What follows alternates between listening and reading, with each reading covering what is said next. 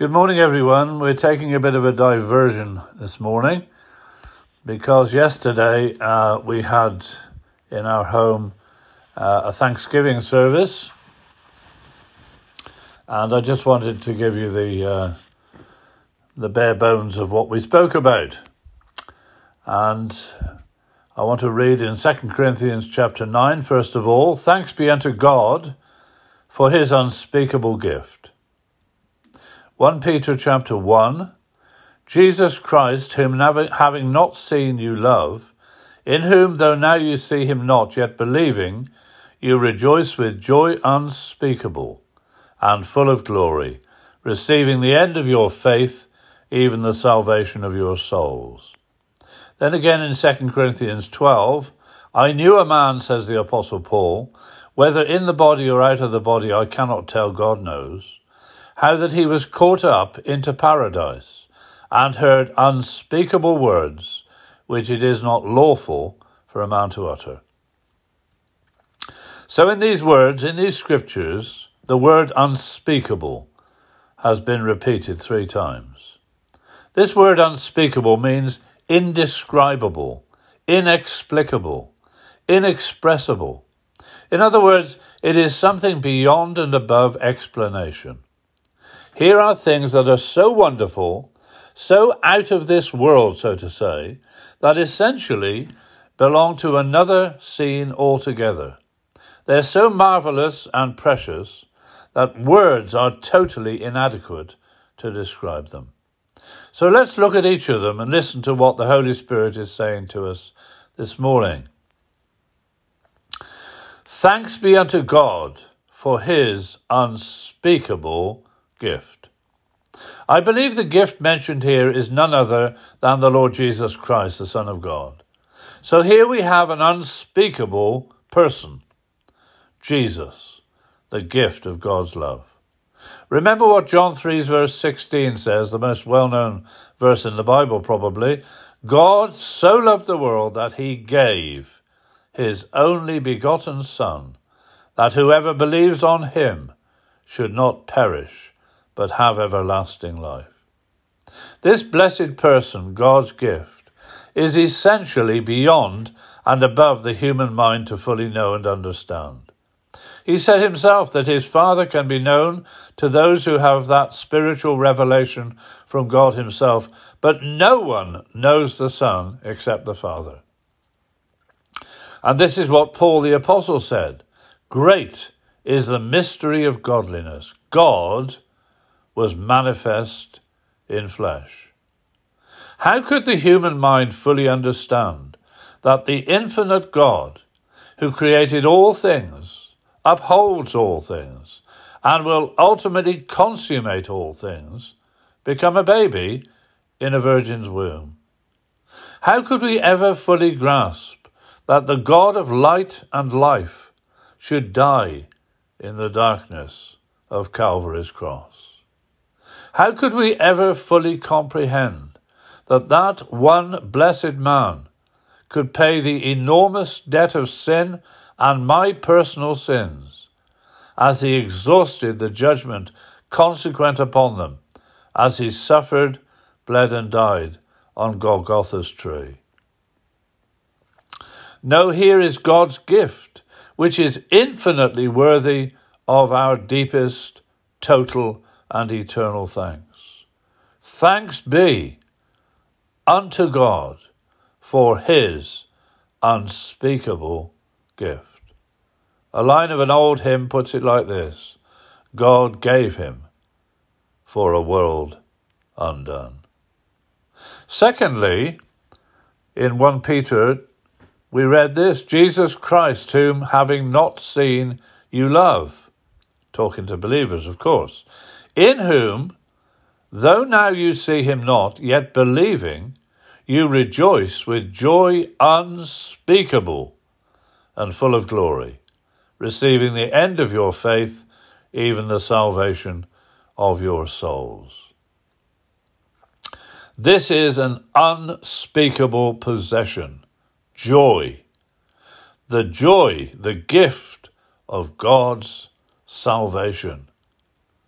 We were created by God and for God, but we're all sinners, separated from God and destined to the judgment consequent upon our sins. This inherited sinful nature has come between us and God and has debarred us from that personal relationship with Him. But what God's gift, in and through the gift of His Son, has made possible is salvation.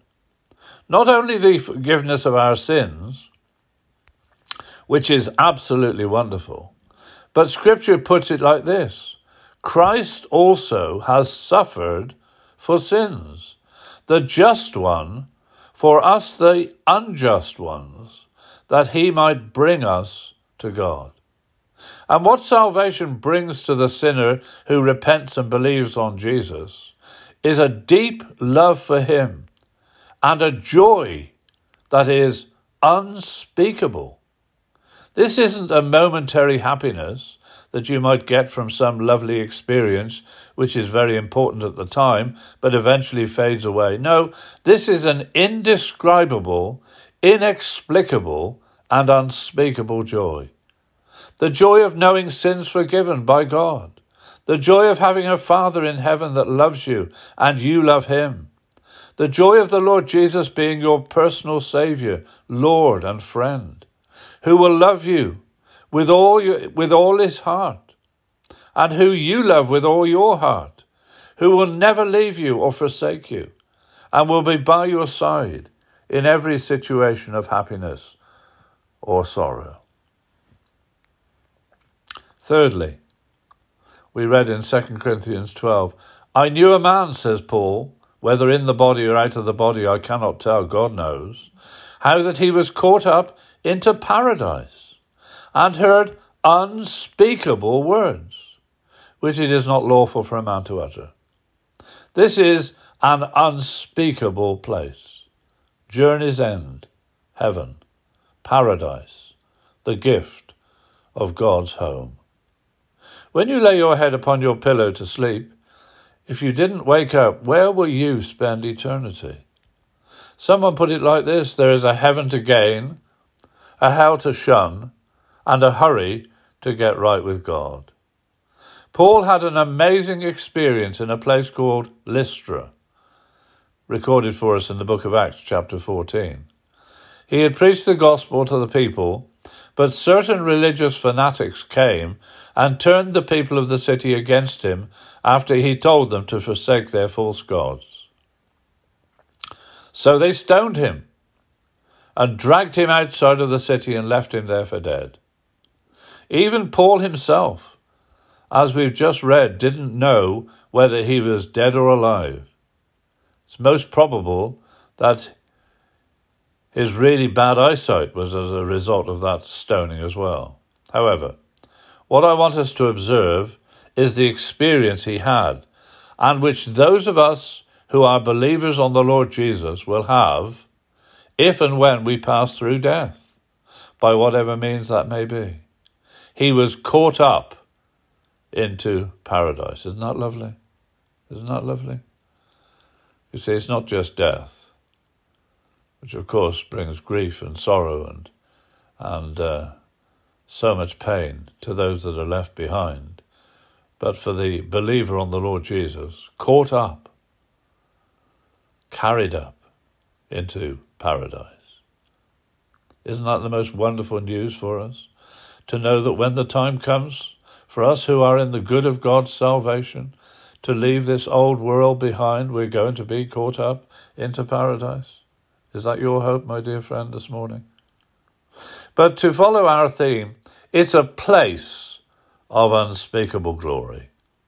Paul says that he heard things that were not only beyond description, above and beyond human words to describe, but even if he did have the ability, he had a divine silence put on his lips not to do so.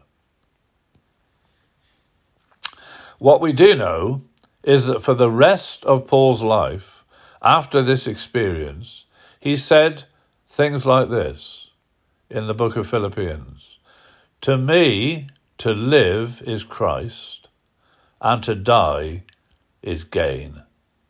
I am hard pressed between the two, having a desire to depart and to be with Christ, which is very, very, very far better. Nevertheless, to remain in the flesh is more needful for you. So, dear child of God, we have every reason to be thankful for God's gift.